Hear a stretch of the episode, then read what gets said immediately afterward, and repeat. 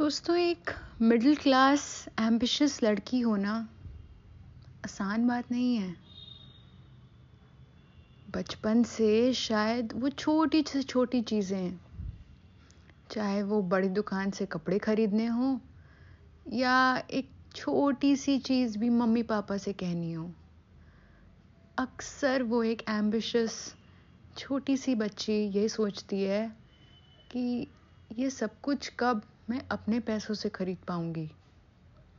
कब मैं इस काबिल हो पाऊँगी कि मैं ये सब कुछ या जो भी इस दुनिया में जहाँ तक भी वो पहुँच सकती है, वो अपने पैसों से ख़रीद पाएगी, वो अपने पैरों पे खड़ी हो पाएगी। शायद वो छोटी सी इनकम या सैलरी जो हमारी पहली नौकरी से हमें मिलती है, वो हमारे लिए कितनी मायने रखती है।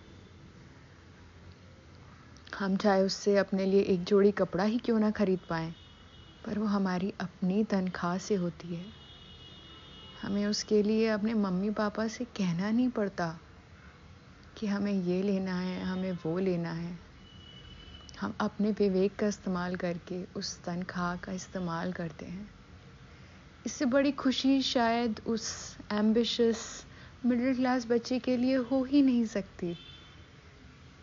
और वो छोटी सी खुशी उसे आगे बढ़ने के लिए बहुत हिम्मत देती है। सोच के देखिएगा।